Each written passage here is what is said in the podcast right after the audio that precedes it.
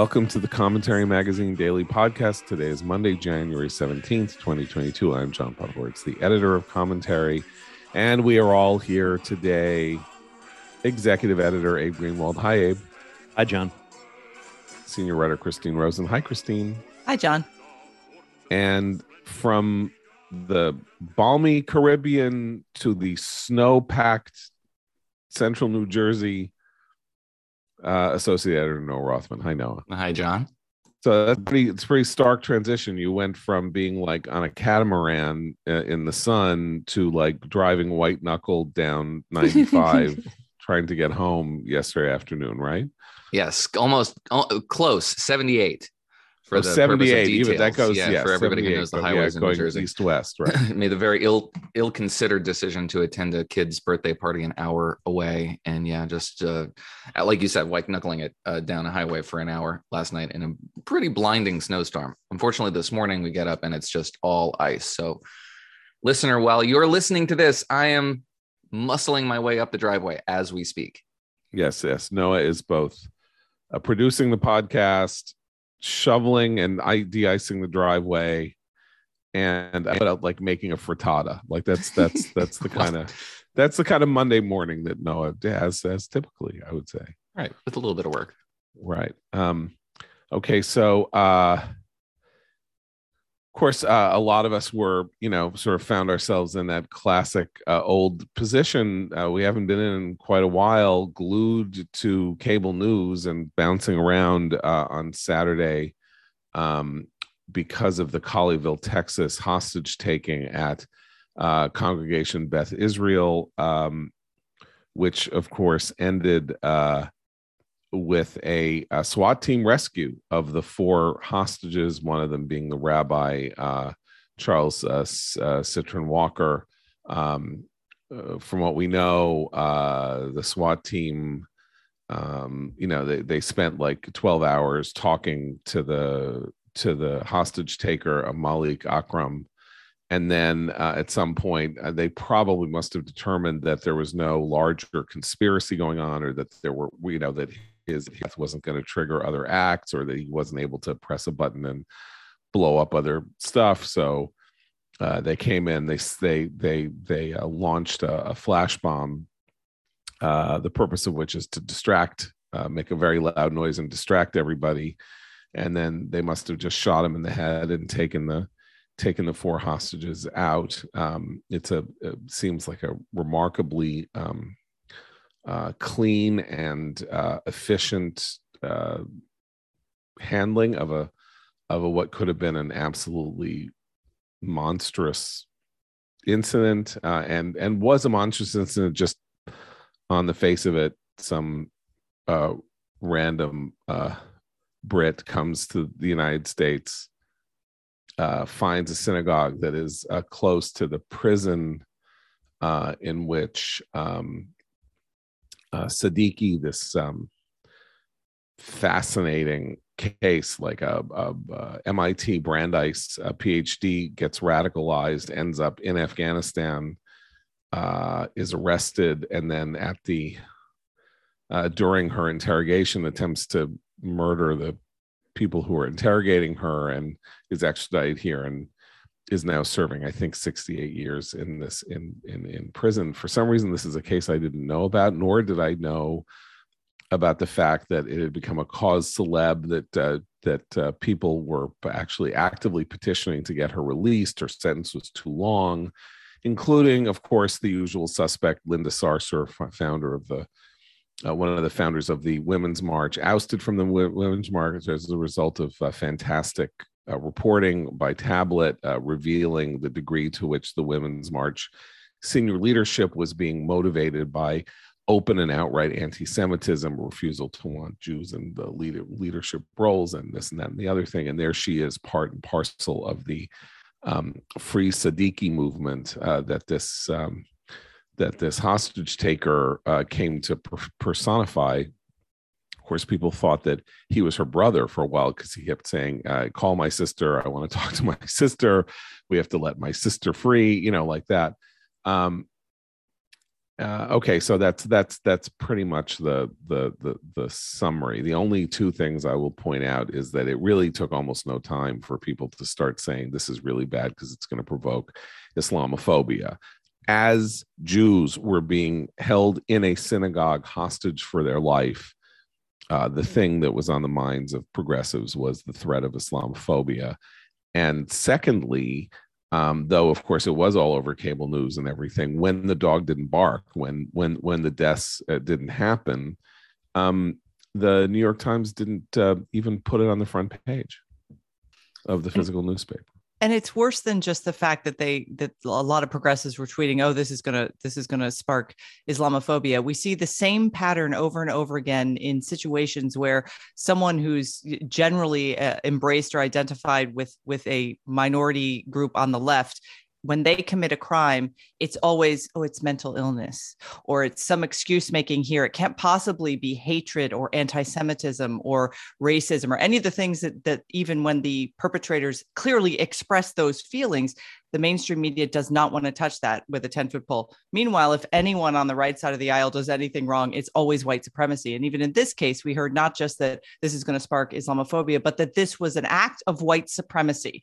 when an Islamic radical is holding Jews hostage in a synagogue. It's absolutely Orwellian. And I know that term gets used all the time, but watching the news coverage of this event was shocking to see just how much uh, false information was being couched in these terms that trigger the trigger words for the left that, that get progressives riled up. It's it's really, really a, a dereliction of the duty of the journalists and the and the people on the left who are doing this. And that wasn't coming from just random social media people, right? That was the, the Attorney General of the state of Michigan, Dana Nessel, who said, you know, maybe these are white supremacists who are taking hostages here. all your experience and understanding of world events notwithstanding. It's like the the Pulse shooting. Uh, what was that? What year was that? Uh, 2016? 2016.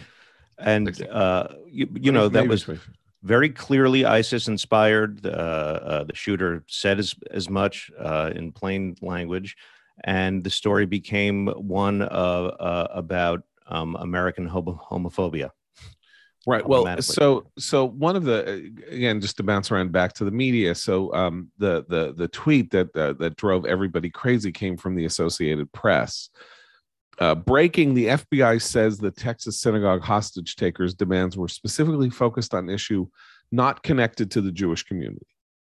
So uh, that issue being, of course, the release of Siddiqui. Um, but uh, now, to this, it's interesting because the issue isn't that the FBI said this, because if you look at the story that the AP filed, what they say is I'm trying to find the specific paragraph. They say that the FBI said it that way.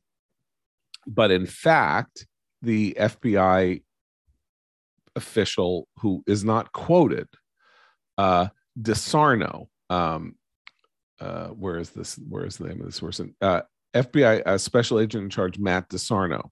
This is how it said. Said the hostage taker was specifically focused on an issue not directly connected to the Jewish community, and there was no immediate indication that the man was part of any broader plan. But there's no direct quote from DeSarno, and I I wonder whether he said that. Oh, because it's on I camera. He oh, was, really? He was speaking on camera. Yeah, I'm looking at it right now. I just watched it. I'm sorry. Okay, so I'm not very. So I'm wrongly. I'm wrongly blaming the AP. So okay. was singular. His, his quote was that we were that the attacker was quote singularly focused on one issue that was not quote specifically related to the Jewish community. He later added quote We are continuing to work to find motive. Um, and there's a 19 second clip, so I don't have the context around it, but those were direct quotes. Right. Only well, look, this morning, only this morning yes, has the FBI ris- related ris- said specifically that this was an act of terror. Something that the president said actually, offhandedly um, over the weekend, while also sort of hemming and hawing about motives that we'll never fully quite comprehend, but still at least went out in front of it and said specifically that this was an act designed to terrorize.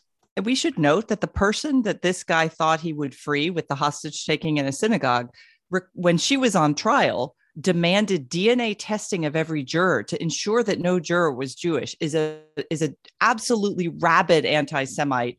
Um, has written letters from jail to to public officials, including President Obama at the time, saying basically justifying the Holocaust. I mean, this person is one of the most rabid anti Semites ever. And so this man thought he would free her. So the idea that there's really no connection to anti Semitism, let's not rush to judgment, is absolutely ridiculous. Well, not rushing to the, judgment the whole, isn't a terrible thing, though.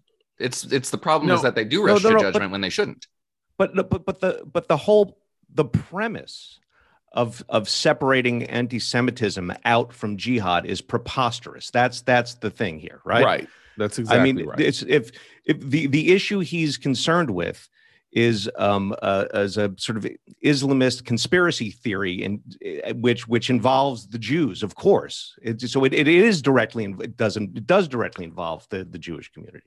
Right, and he he he decided to go to a synagogue because he figured that was the um, that was the shortest route to getting what he wanted. I mean, take some Jews hostage. Jews run America and the media and the banks and everything, and you know they'll they'll cut through all the red tape. all right, all right. I'm going to be the tenth man here, though, because whenever okay. this happens on yes. the on the other side, whenever there's a white nationalist who engages in an act of violence, and then half the press and all the liberal commentary rush to pile on to law enforcement and say, why aren't you calling this terrorism? Why don't you deem this terrorism right now uh, in lieu of an investigation? It's obviously terroristic. Why aren't you calling it that? Because an act of terrorism does have a legal definition, and it does take a minute or two to determine whether or not that legal definition has been met. So when law enforcement declines to deem it such, it's because they have protocols that they have to observe, which otherwise prejudices the investigation. Fair enough, and I I think um, as I say, since I got this got this wrong uh, myself just now and blamed the AP for something it reported on accurately, uh, I'm going to be a little a little shamefaced uh, about about this. But um, the thing is that uh, there was he he showed up in the shul, and there was a live stream going on, and people watching the live stream uh, which uh, were uh, presumably very few in number. It's a very small synagogue. There were only four people in attendance, as it was, and there are only 150 families uh, that are are are members of the synagogue. Um, but uh, somebody managed, who was on the live stream, to tape like 29 minutes of his rant, which you can hear if you go to Bari Weiss's Substack, because she a friend of hers was was a, is a is a member of the synagogue and sent her sent her the audio and she posted it.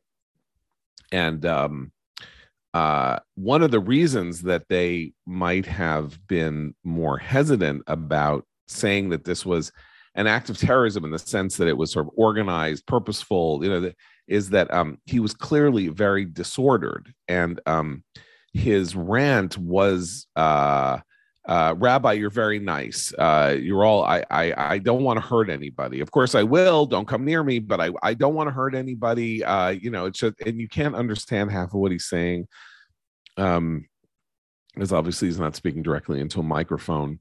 Um, I. I. I think that there's reason to speculate that um, they determined, or whoever it was that was talking to him, because he insisted on calling uh, my my friend Angela Buchdahl, the rabbi of Central Synagogue in New York City, uh, for reasons we don't yet know. She's the one who called the FBI to say, um, there's a guy in Colleyville, Texas, who has taken people hostage in a synagogue. She was the one who let them know that this was happening.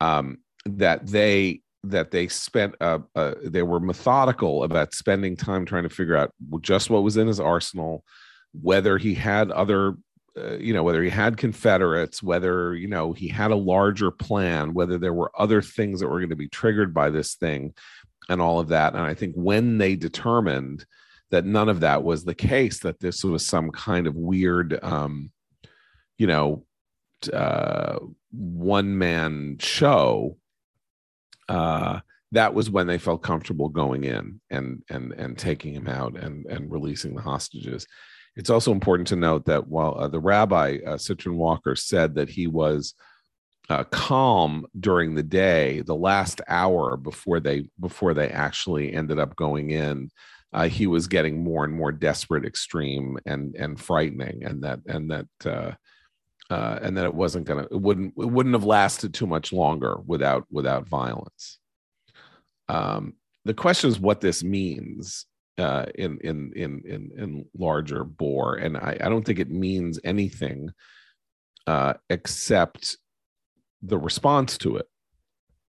By which I mean, um, I mean it means something uh, to, because it's a reminder that Jews are the focus of the world's most dangerous conspiracy theory, make up 0.2% of the population on Earth, and are the subject of uh, most not, not only not only two thirds of the hate crimes in the United States, but probably most of the hate crimes on the planet. Like if you were to characterize things as hate crimes, which I don't like as a legal definition, I mean, you know, 10% of the hate crimes on earth 50 for 0.2% of the population um, you know and this is historically the case. So uh, it's a good reminder of that. There's nothing new about it question is what people do with the information what what what the what the elites do with the information what the po- political system does and you know how it's talked about.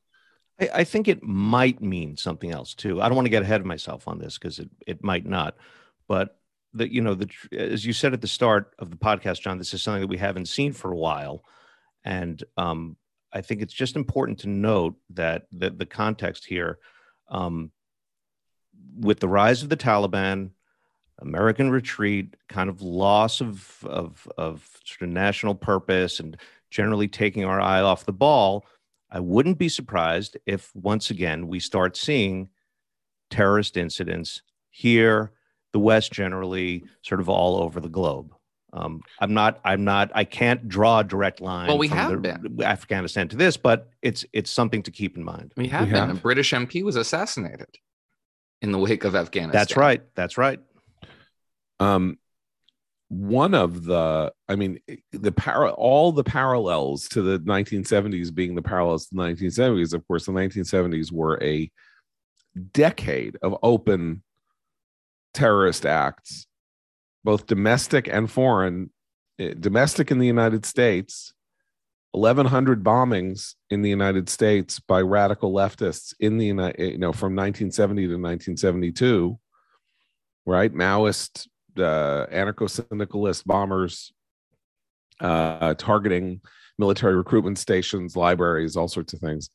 Um, and then, of course, in Europe, it was just a charnel house of of of Arab terrorism um, and, and, and domestic radical terrorism too. The Baader Meinhof gang there, uh, you know, the the kidnapping and assassination of the Italian Prime Minister uh, Aldo Moro, who was captured by the Red Brigades in Italy, um, and then all these incidents where uh, the Palestinians knew that if they, if you know anybody was in jail in Germany or France or you know in any major country outside of Britain, uh, all they had to do was take some people hostage and they would get them out. So, uh, you know, this is a parallel to the 1970s. We desperately don't want to see happen. Uh, uh, but since everything else that's going on, and we can talk a little bit about New York uh, over the weekend, everything else that's going on is is is is reeking of the 1970s of this bizarre replay of you know what was probably the worst decade in in in America, possibly outside of you know the Civil War, the the worst domestic decade in American history, um, and and the and the Great. But we Depression. have all the we have all the bad stuff now, but none of the fun. We have all the bad things from the 70s, but but we're locked down in masks and we can't do anything. right. Well, and can I just can I just uh, there's one other point I want to make about this because I think it's important for listeners to imagine in terms of the response that you say, John, and I agree that's something we should continue to watch. Uh, do the thought experiment but flip the roles right? Have if some if this had been an attack by someone on the right and major organizations on the right had been defending the person who's inspired the attack which uh, cair the major islamic organization which did denounce this attack but has in the past oh, so big of them so right exactly them after the attack, thanks, said, oh, thanks so much. I really feel a lot of you know but has also hosted and... no but they've also hosted these fundraisers with sarsour and other anti-semites to, to promote this woman the, the jailed woman's cause.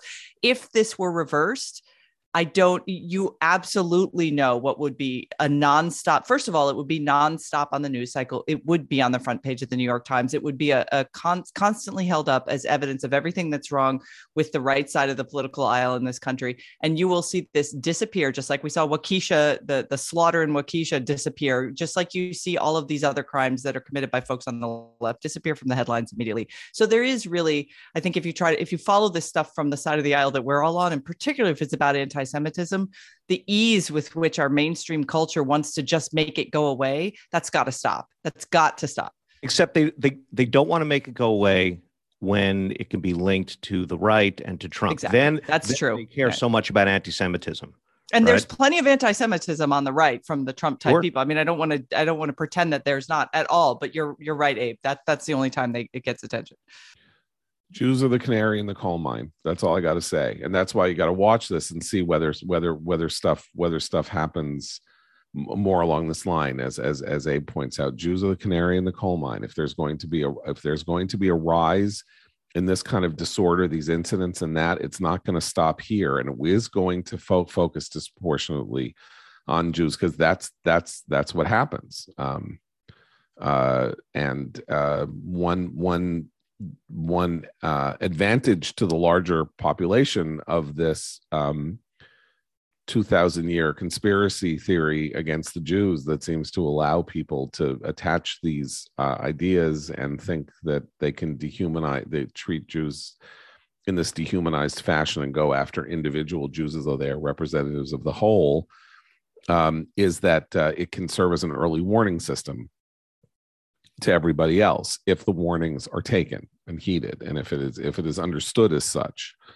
which which it is not. Um, and of course we have the uh, continuingly disgraceful behavior of the jewish left in as i say like uh, being uh, among the people who advance have been were advancing most quickly uh, the danger of uh, rising islamophobia as a response to this incident. So uh, we will we will be monitoring that uh, closely to the extent that it is uh, monitorable.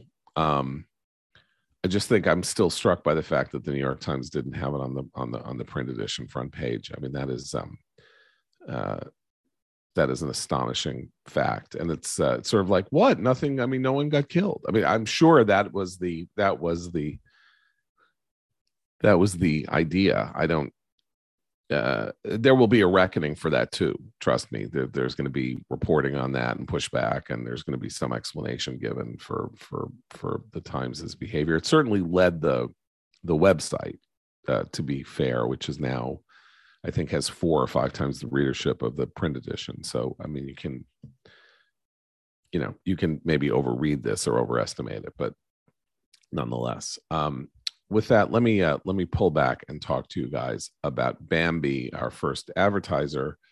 Because uh, when running a business, HR issues can kill you. Wrongful termination suits, minimum wage requirements, labor regulations, and those HR manager salaries aren't cheap. An average of seventy thousand dollars a year. Bambee, spelled B-A-M-B-E-E, was created specifically for small business to provide a dedicated HR manager, craft HR policy, and maintain your compliance, all for just ninety nine dollars a month.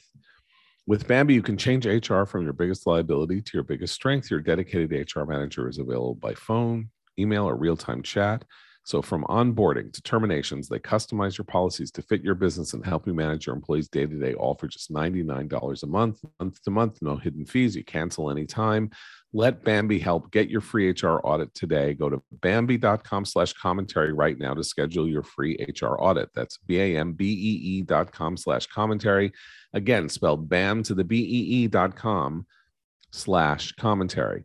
Now let's talk about um, uh, rising social disorder uh, outside of this uh, terrorist incident, um, as exemplified by by New York City, which uh, has uh, is now showing real signs of a of an everything old is new again uh, return to the nightmarish days of the 1970s. Something we've talked about on again and again, but we now have uh, cascading incidents in New York, you know, where there was a significant crime increase and murder increase and all of that.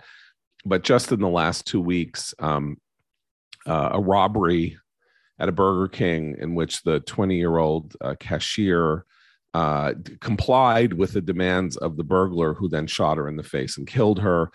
We have multiple in, multiple cases of people being pushed on subway platforms. Uh, the most uh, people being robbed uh, uh, in subway stations. The most uh, horrifying being a, a, woman standing on the Times Square subway platform uh, Saturday morning, and um, a you know homeless, whatever you want to call it, a street person. Uh, just sort of ran up behind her, pushed her onto the tracks, and she was killed by an oncoming subway. Um, and all sorts of other stuff. and of course, the um, we have the uh, the new the newly minted Manhattan DA saying he doesn't want to prosecute crimes and he doesn't want to seek life sentences and uh, he wants to knock down most felonies to misdemeanors. Um, and Eric Adams, the new mayor, uh, who got himself uh, elected in part by by um, talking tougher on crime than his fellow Democrats, has been caught a little flat-footed uh, rather than kind of uh, grabbing the bull by the horns and saying, you know, there's a new sheriff in town, we're not going to put up with this. He said, he said two or three things in the last couple in the last week or week and a half that are very troubling. One, he said, well, you know, of, of the DA Alvin Bragg, he's a friend of mine. I think we can work together. You know, we have to, he prosecutors have discretion. And then in response to the subway violence, said, it, things aren't really more violent on the subway. That's just fear. Like people are just perceiving it that way. Um, that's a very bad sign. I mean, it's a very bad sign for him. And uh, this is the thing I've been warning people about who have been getting irrationally exuberant about Adams. He's a flake and a weirdo, and he always has been in New York politics. Uh, and assuming that he was going to live up to the kind of um, tough guy role that he decided to take when uh, his administrative choices in the uh, first couple of weeks were all very weird, nepotistic. He appointed as deputy mayor um, uh, a former police uh, uh, leading figure in the police department who uh, was under multiple investigations for fraud and misbehavior and was essentially forced to resign before before he could be driven out. Philip Banks, and then he also appointed his own brother to like the two or th- the the the second or third level job uh, in the in the NYPD before uh, outcry had him move him over to communications or something like that. Uh, so these are not good things. Uh, you know, he is he is creating a small, as people do, politicians do, creating a small cabal of uh, people who owe everything to him and are trustworthy only to you know will will owe everything and will protect him. Um, but um, but th- this is a moment of of real crisis uh, in which that new this question of whether or not there's a new way for Democrats to talk about these issues, pull themselves back from the brink of the last two years and refocus their energies on on being uh, sane and rational um, uh, exponents of a of, of, of public order uh, and and and how to handle public order and the necessity for uh, reinstating public order after a couple of years of disorder um, is not looking good so far. Um, if he's if he's like the leading example, having been elected in America's largest city, um, which became the safest large city in America and is now uh, moving very much uh, in a in a in a terrible uh, direction. Yeah, um, it's something that you know that De Blasio might have said. You know, there's the that the the there's no real fear; it's just the perception of fear, and he would have been savaged for it. You know, um, and uh, so should Eric Adams. I mean, the question is, you know, Adams does seem uh, extraordinarily vain, and I don't know that you know, I, I don't know that he wants to uh, work towards uh, this sort of an understanding of his mayoralty that you know that where he's stinking up the joint. So he he may in time sort of have to you know grab the bull by the horns and and actually do something. But we'll see. I, I was struck over the weekend, and I sent to you guys um, on our on our text thread uh, a review in the New York Times Book Review of two new books about criminal justice and race. And the reviewer is David Lat, who's a smart guy, but the review was uh, the the two books in question, one written by Laura Coates uh, called Just Pursuit, and the other called by uh, Kristin Henning called The Rage of Innocence. It's all about how uh, black youth in particular criminalized unfairly, et cetera, et cetera. And it's you know front page review, the book review, the prime real estate for if you're a if you're an author. Um, this lengthy essay about these books, sort of praising all their insights and storytelling, et cetera, et cetera. The one thing missing from this, besides the repeated repeating uncritically the author's claims that the system is entirely rigged against um, African Americans, was any evidence or issuance or or even mention of crime statistics like the perpetrators of crime. So it, I, I've, I for me it was a reminder that the left side of the aisle really can't get at where this problem begins with, and look at crime data and try to figure out solutions and and particularly violence in some of these uh, crime addled neighborhoods and why it perpetuates, you know, uh, generationally and poverty perpetuates generationally. Like, really look at this complicated problem and talk to people who have solutions. There are people out there who have spent their entire career studying this and come up with practical solutions that work. We know this they cannot because the narrative is too powerful for them right now and in some ways maybe adams can't even overcome it in terms of governing like the narrative has to stay and you see it repeated over and over again in the pages of most mainstream media publications and on cable news and it's frustrating to people who are living in the reality because it's frustrating you can't even that information about facts about the crime commission rates how they're rising it's not just fear it's a justifiable fear for people who ride the subways. It's a justifiable free, uh, fear in my town now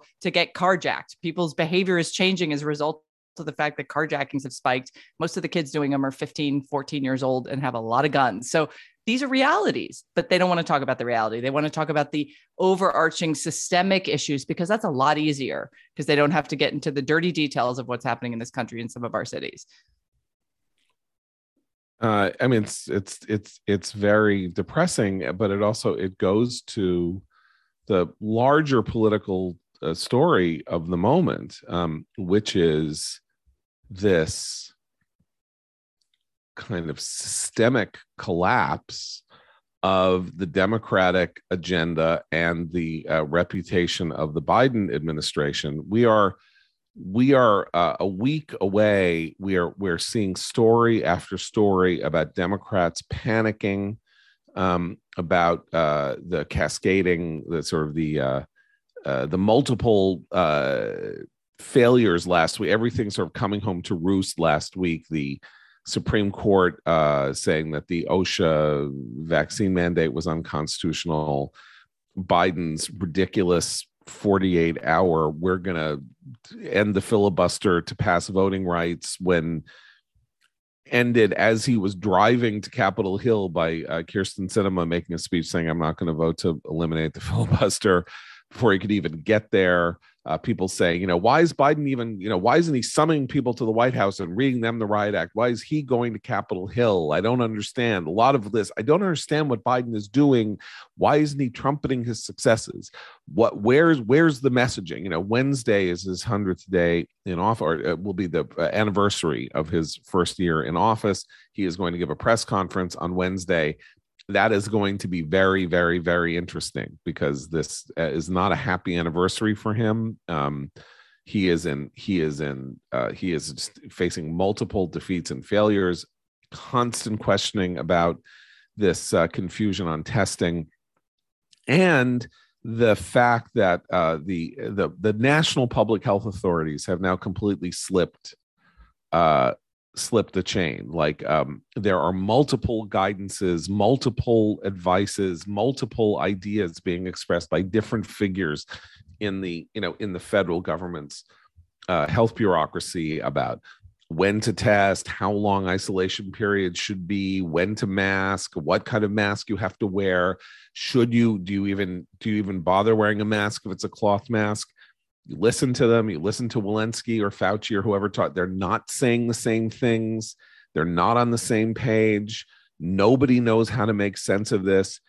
There's all this talk about how we need to test and we need to get tests, and no one's going to have tests till March. Uh, you know, this flood of new tests.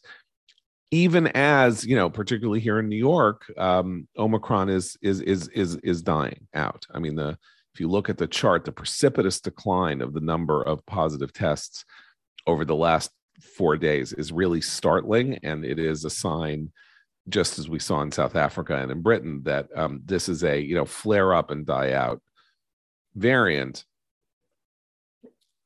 what is he going to say like and then again getting to crime and all of that like the, the, this country is not in good shape and he is the president and trump is no longer the president and he can't blame trump anymore and the democrats don't know what to say or do and uh noah sorry yeah just that there's this uh, an interesting dynamic in my view where it's obviously the left that has convinced the president to take a, a, variety of positions that are out of step with the public, and as because they're out of step with the public, they have failed. Um, and they've convinced themselves that this is a whole series of disasters, and they haven't gotten anything done. When they have two very popular bipartisan initiatives that uh, passed this administration um, with the support of Republicans in Congress: COVID relief last February and the bipartisan infrastructure deal, the hard infrastructure deal. They don't want to talk those up because it's insufficient to the to the moment. They've decided that it needs to be very progressive, very transformative, and very quick. And both those have failed, and they're despondent over those failures. But that failure could actually position this administration to come back. Um, had these legislative initiatives, these left wing legislative initiatives succeed, it would have only deepened what CBS News, the CBS News YouGov poll over the weekend determined um, was that the biggest problem that the public is facing right now, in their view, is obviously the pandemic, second only to inflation, which is very close. Um, had Build Back Better passed, it would have exacerbated uh, the uh, inflationary pressures on the economy, which would have uh, only only deepened the hole that the president finds himself in. And the CBS uh, poll also found that um, fewer than half describe this administration as competent, effective, or focused. And it's been the case since the withdrawal from Afghanistan, which has left the headlines, but continues to linger as a source of frustration among voters, a source of consternation among voters. It's, a, as you've said a couple of times, John, it's sort of the slow acting poison. But allowing these left wing initiatives to fail and moving on to something that's much more relevant to the public could absolutely bring this administration back from the brink there's three years left on this proposition. And if we've gotten this out of our system now, there's no reason to believe that the administration can't can't make a comeback here. I mean, we have an example And the famous person of Dick Morris. Clinton becomes president in 93, tacks to the left, goes with Clinton care. The Democratic Party is shellacked within an inch of its life interestingly enough, the voice of progressivism, not that that was a term that we were using then, in the White House was Leon Panetta, who was the White House chief of staff. Now thought of as being something of a of a sort of Democratic right winger because when he became defense secretary, he actually he was a he was a he was a pretty tough guy, but then was sort of rep was a California congressman and repped basically rep the uh, progressive view in the Democratic Party and uh, Clinton uh, took a look at what happened to him and the party in 94. And Clinton, who of course had had himself gone through a transition like this as governor, 78, elected as a reformist Democrat, governed of as a liberal, thrown out in 1980, uh, Arkansas having a two year governorship comes back in 82 as a completely new kind as as one of these new democrats right? Sort of like much more moderate leaning conservative favors the death penalty blah blah blah blah blah. He re- literally repeats the same pattern. And the architect of his move to the right as governor was Dick Morris and he brought Dick Morris back in 1995 to save him from himself and so there was Panetta and there was Morris, and he started listening to Morris and not to Panetta. Okay.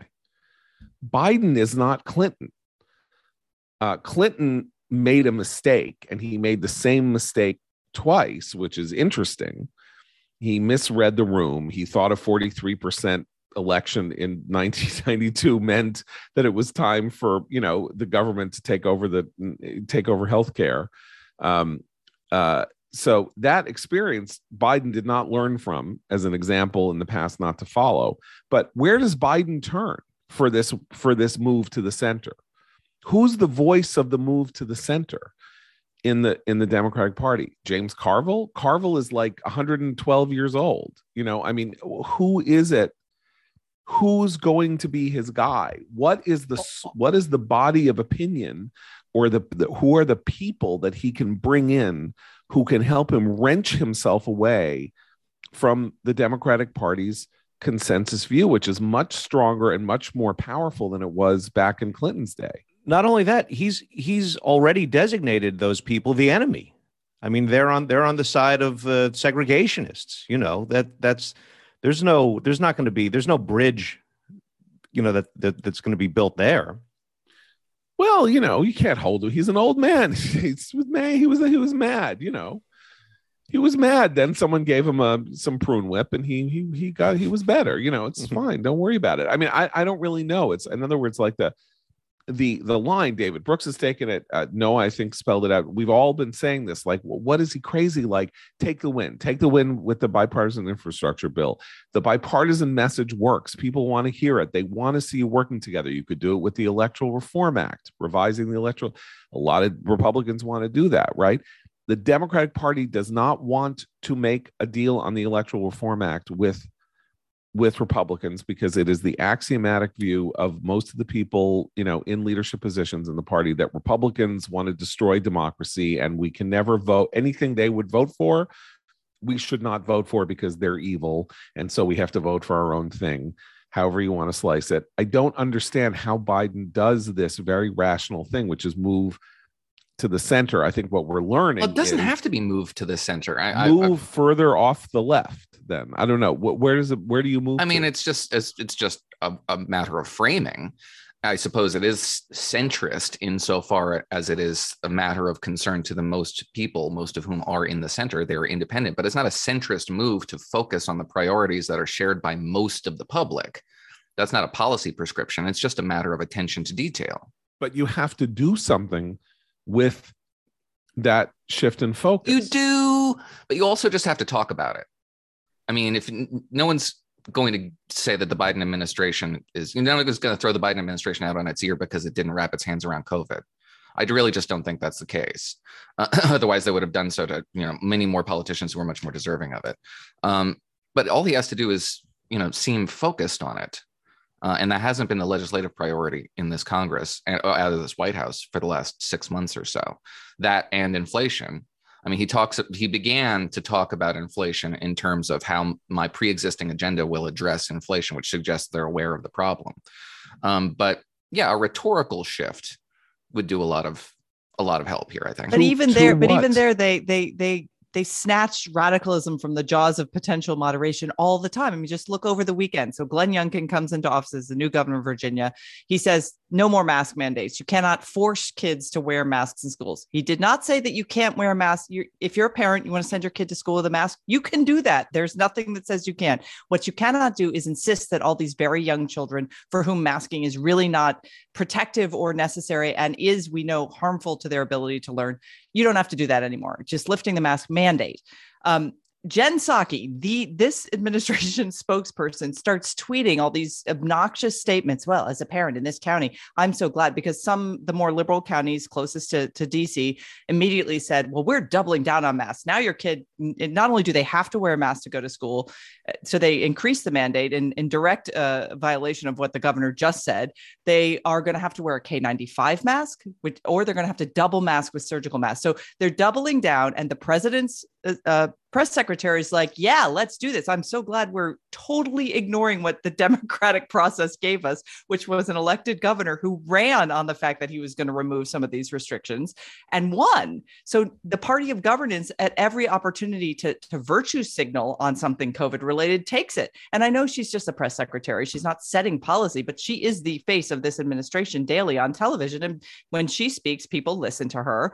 And that is bad. Like either rein her in and say, you know, stop tweeting tweeting about a local thing where local people are making decisions, you know, based on what the governor's new policy is, i.e., how democracy works, um, just stop. But they can't. They can't help themselves, and that speaks to what I think Noah you've said all along during this pandemic, which is it's become a kind of signaling device for people on the left in order to justify draconian and unnecessary and unscientific things at this point to make themselves feel that they are politically superior morally superior to the people on the other side of the aisle. It is always a mistake, Abe, to think that people can't change. Politicians change all the time. George W. Bush thought that his uh, governorship was going to be a little like what Biden said, that it was going to be an effort to bring Democrats and Republicans together. He you know, he did this, uh, he did the No Child Left Behind bill in tandem with Teddy Kennedy, all of that. And then 9 11 happened, and his, the entire focus of his administration changed in response to that crisis and and and justifiably so he became a different kind of president he had a different kind of focus a different kind of uh, controversy erupted and how he was going to handle it you you can change so let's talk about what might be happening this week that Biden is going to have to respond to. I mean, it is looking like Russia is preparing to invade Ukraine. We have all these signals, all the, the cyber attack on on on on Kiev and uh, various other things going on.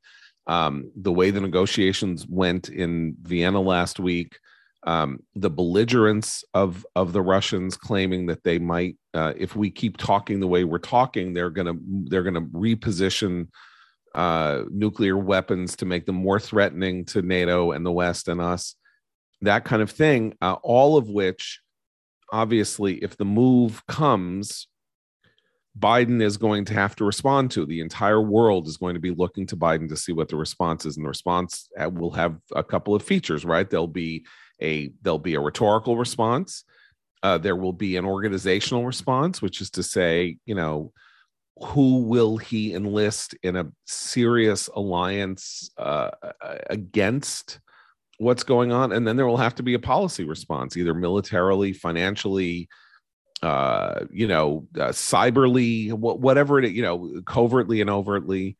Um, do you see any indication from the way the administration has been behaving that uh, they are going to be able to provide a response that will I don't know, uh, do America proud. I don't even mean. Let's not even talk about what we. No, no, I'm asking Abe. I think. Okay. Look, I, I, I, I wouldn't be shocked at all. In fact, I suspect that that in in the in the event of a of a Russian invasion, the the American response would would would be, I guess, adequate. The problem is, once that happens, it means the administration has already failed.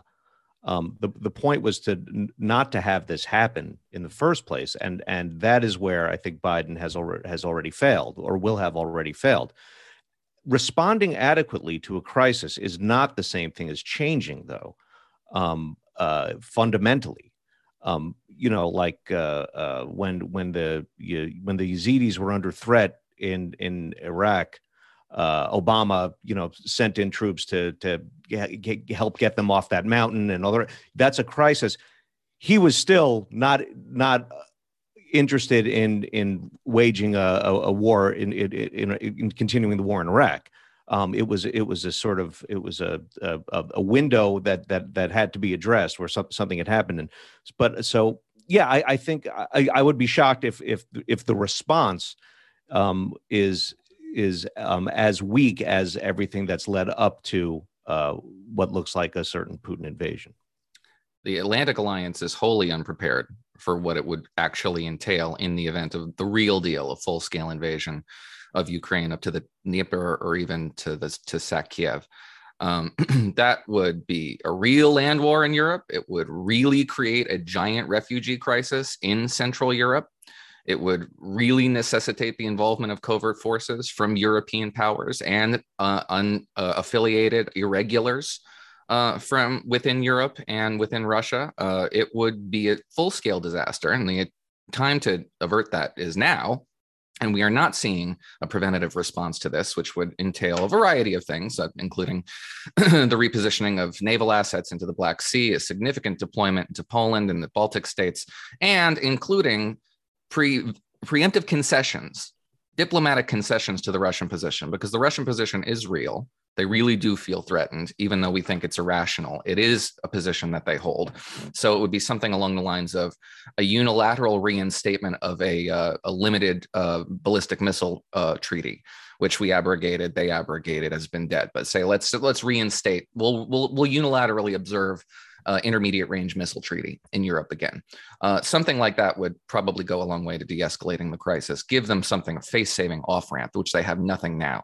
Uh, right now, there's nothing on the table beyond talk shopping and preparing for a response to an invasion, which is already too late. Talking it up at the United Nations General Assembly, wholly inadequate to the situation. That's what they're contemplating now, uh, which is only making the crisis more real, more acute, and urgent. Look, I mean, the question is what what homily uh, did uh, Joey Biden's grandfather offer him that he can throw at Putin? You know, I mean that that's where we are. This is why you have one has every reason to have very little faith, even in the easiest part of this, which is the rhetoric.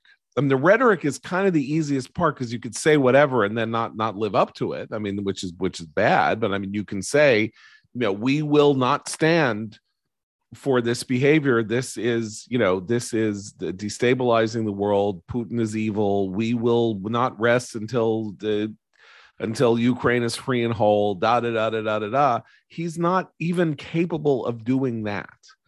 In and in, the, in, that sense, Putin has already achieved a significant victory insofar as the focus is now on the territorial sovereignty of everywhere else that isn't already occupied. And Crimea is an afterthought. The Donbass region is an afterthought. It's basically allowing for the prospect of uh, legitimately carving off the illegitimately carving off these territorial um, uh, offshoots of semi-autonomous offshoots of these neighboring Soviet countries, Georgia, Mol- uh, Moldova, uh, all these other places where there are frozen conflicts, and just saying, well, okay, as long as you know you threaten the rest of the country, then you can have that that chunk. That's already baked into the cake here. In that sense, this has been a, a, a very successful gambit, but from the Kremlin's perspective. Um, in the 90s, again, with Clinton, uh, you know, there was a civil war on the European continent, obviously, a, a very grotesque and awful genocidal civil war in the former Yugoslavia. And there was a lot of trouble and a lot of, you know, a lot of complications and conflict about what to do about it and blah, blah, blah. But eventually, uh, NATO moved, right? I mean, NATO, there was a there was a war launched against the separatists and you know again not against separatists but i mean against the non-separatists um uh you know 48 days of bombing and the point about clinton is that he was able to shift gears he like like biden and like obama uh, did not want to engage in military action if he could help it. He obviously came to his political majority as somebody writing that letter explaining why he was going to renege on his ROTC commitment uh, and you know, and and basically cheat cheat Georgetown out of uh, out of you know what it had given him, all of that, or Harvard, whatever the hell it was that he, you know, that famous letter he wrote to uh to the, the people who given him a scholarship however it works like but he had he he was you know he was fran tarkenton. He you know a broken play and he could scramble and shift gears and stuff like that. And biden doesn't know how to do that. He thought he was making a you know he was swinging for the fences by going dovish and and and slightly pacifist by pulling everybody out of Afghanistan. Now now you know in in a much more difficult set of circumstances he has two choices one of which is to either get hawkish or the other is to is to is to uh kind of be complicit or uh, stand by mutely and impotently as this as this depredation takes place on on the continent of Europe. That's why I think all of this talk about how you know Biden really needs to shift gears. It's good. It's good that he hears this. It's good he reads David David's column telling him he needs to shift gears and go centrist and all of that. But it's not static. The whole point is that things are accelerating. Bad disorder disorder accelerates. Uh, you know, this is a direct result of Afghanistan. The crime wave in you know, in the United States, what's going on in New York. This is a direct result of democratic policies, democratic, you know, cities and states, and the federal government taking up uh, policies that um, that are frankly injurious to public order.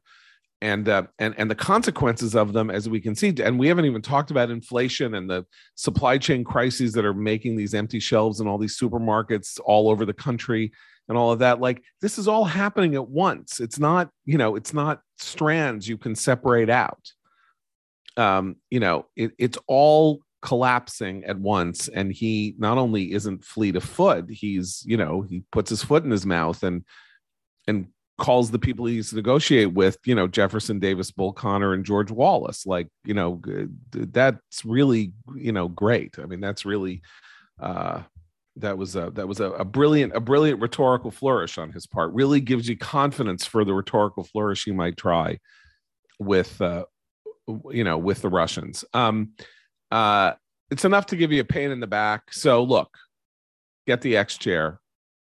It's going to be a hard year watching all this happen. You're going to be distracted at work. You're going to be worried. You're going to be tense. You're going to dread sitting down at your desk because your chair is uncomfortable. So get a comfortable chair at least while you watch the world burn.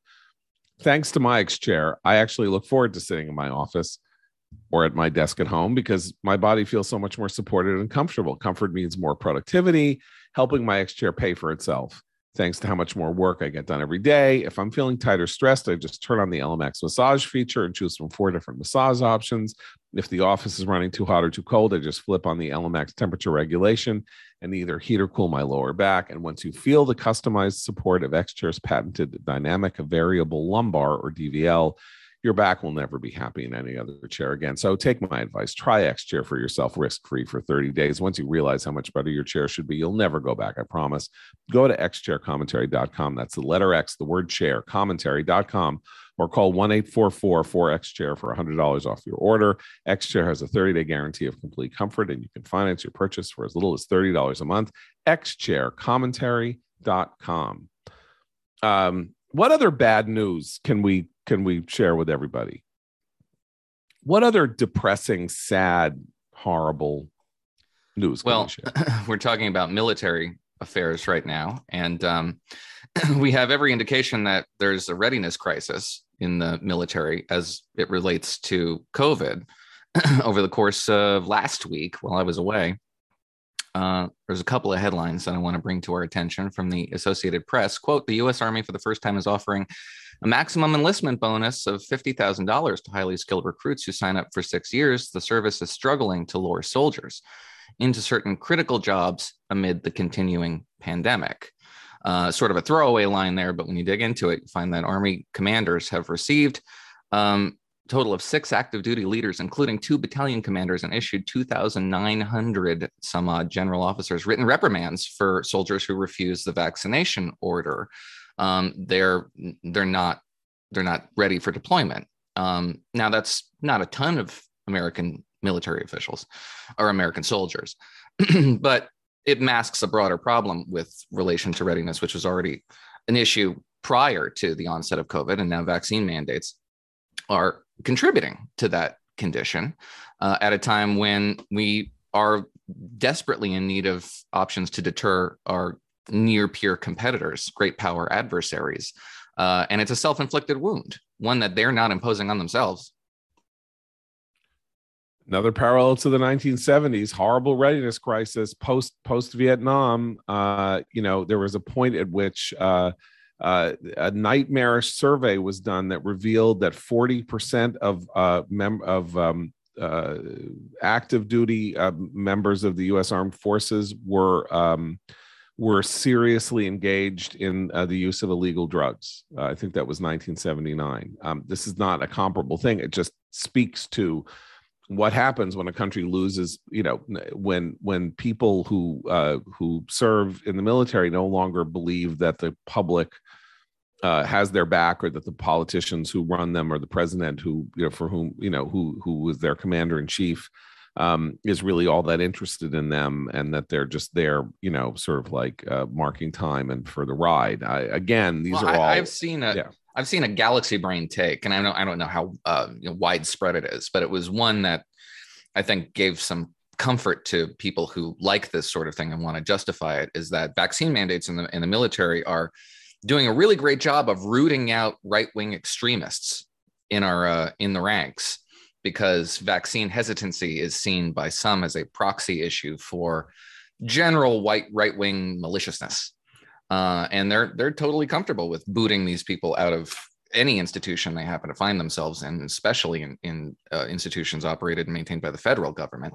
So maybe this is just a good way of purging the ranks of political undesirables tragically the people on the left who have those who want to serve are, a much smaller group right i mean this is the the military is is not uh, known for uh, recruiting from the progressive left let's just say um yeah, so I mean, look, crushing morosity, the brand, the time, America, great. How to some ways look the week last week was great. I mean, it was great for the idea that what the what Biden and the leftist Democrats want is unworkable, unconstitutional, unreasonable, and that they're shooting themselves in the foot with the policies that they are advocating. And that's a good thing, not a bad thing. What's bad is having an incom- a president who is not only wrongheaded but incompetent, and and that incompetence is ter- is is getting to be terrifying, because um, you know this is where that whole idea comes, where people say, oh you shouldn't you know you don't want you know oh it's terrible. People are wishing for the failure of the president of the party uh, that you know that they don't vote for right? Uh, that's terrible. How dare you know obama when rush limbaugh and and mcconnell said they wanted obama to fail that's terrible. You should want the president to succeed because the country succeeds blah blah blah though obviously uh, that was not something that was shared by people who uh, looked at Trump and wanted Trump to fail desperately uh, because they thought that the country that he would sort of create as a success would be a, would be a, a horror show to them. Um, nobody wants this. Let me just say this: nobody where we are now, COVID confusion, rising crime, rising inflation, empty shelves. You know, uh, cost forty percent more than it did last year to buy a used car. Um, readiness crises, uh, uh, anti-American forces on the march all over the place, possible rising terrorism, certainly rising, you know, decay. Nobody wants this. Of course, you want the president to succeed in that sense because what you see when you see this kind of failure is terrifying. And we got nowhere to go for three years. You know, nothing's going to come in and save us from this and the only salvation in that sense would be worse. That is, say somehow he were superseded by Kamala Harris, I don't think that we're looking at her and thinking she she would do any better would probably do worse. So that is the uh, conundrum here, which is that we don't want Biden to succeed because we don't think his policies are good. But one of the reasons we don't think his policies are good is because this is what these policies are leading to. This is not just you know an ideological hatred or not wanting Democrats to have jobs that uh, Republicans could have or something like that. It's that when people advocate these policies, bad things happen in the world, and they've happened much more quickly and much more frighteningly than any of us. You know, if we had sat down and said, in you know, 2020, this, this, this, this, and this are going to happen, right? If you did just sort of laid out where life would be on the first anniversary of Biden's presidency, um, people would say, "Oh, for God, what are you talking about?" There's not going to be inflation. There's not going to be. I mean, there'll be uh, job growth. Uh, you know, economy would grow. Retail sales certainly wouldn't fall in December. Yada yada yada yada. I mean, what are you nuts? That's ridiculous. You couldn't have predicted how bad this was going to go, and and the situation that we're in now. You couldn't. Um, in part because we do sort of think America is going to succeed in spite of in spite of bad political leadership. Well, now we're having our test case. So we will be back tomorrow with. I, I can't imagine we'll have better news tomorrow, uh, but it, we'll try. We'll see if we can find something uh, with something good to say. So for Abe, Christine, Noah, I'm John Podhoretz. Keep the candle.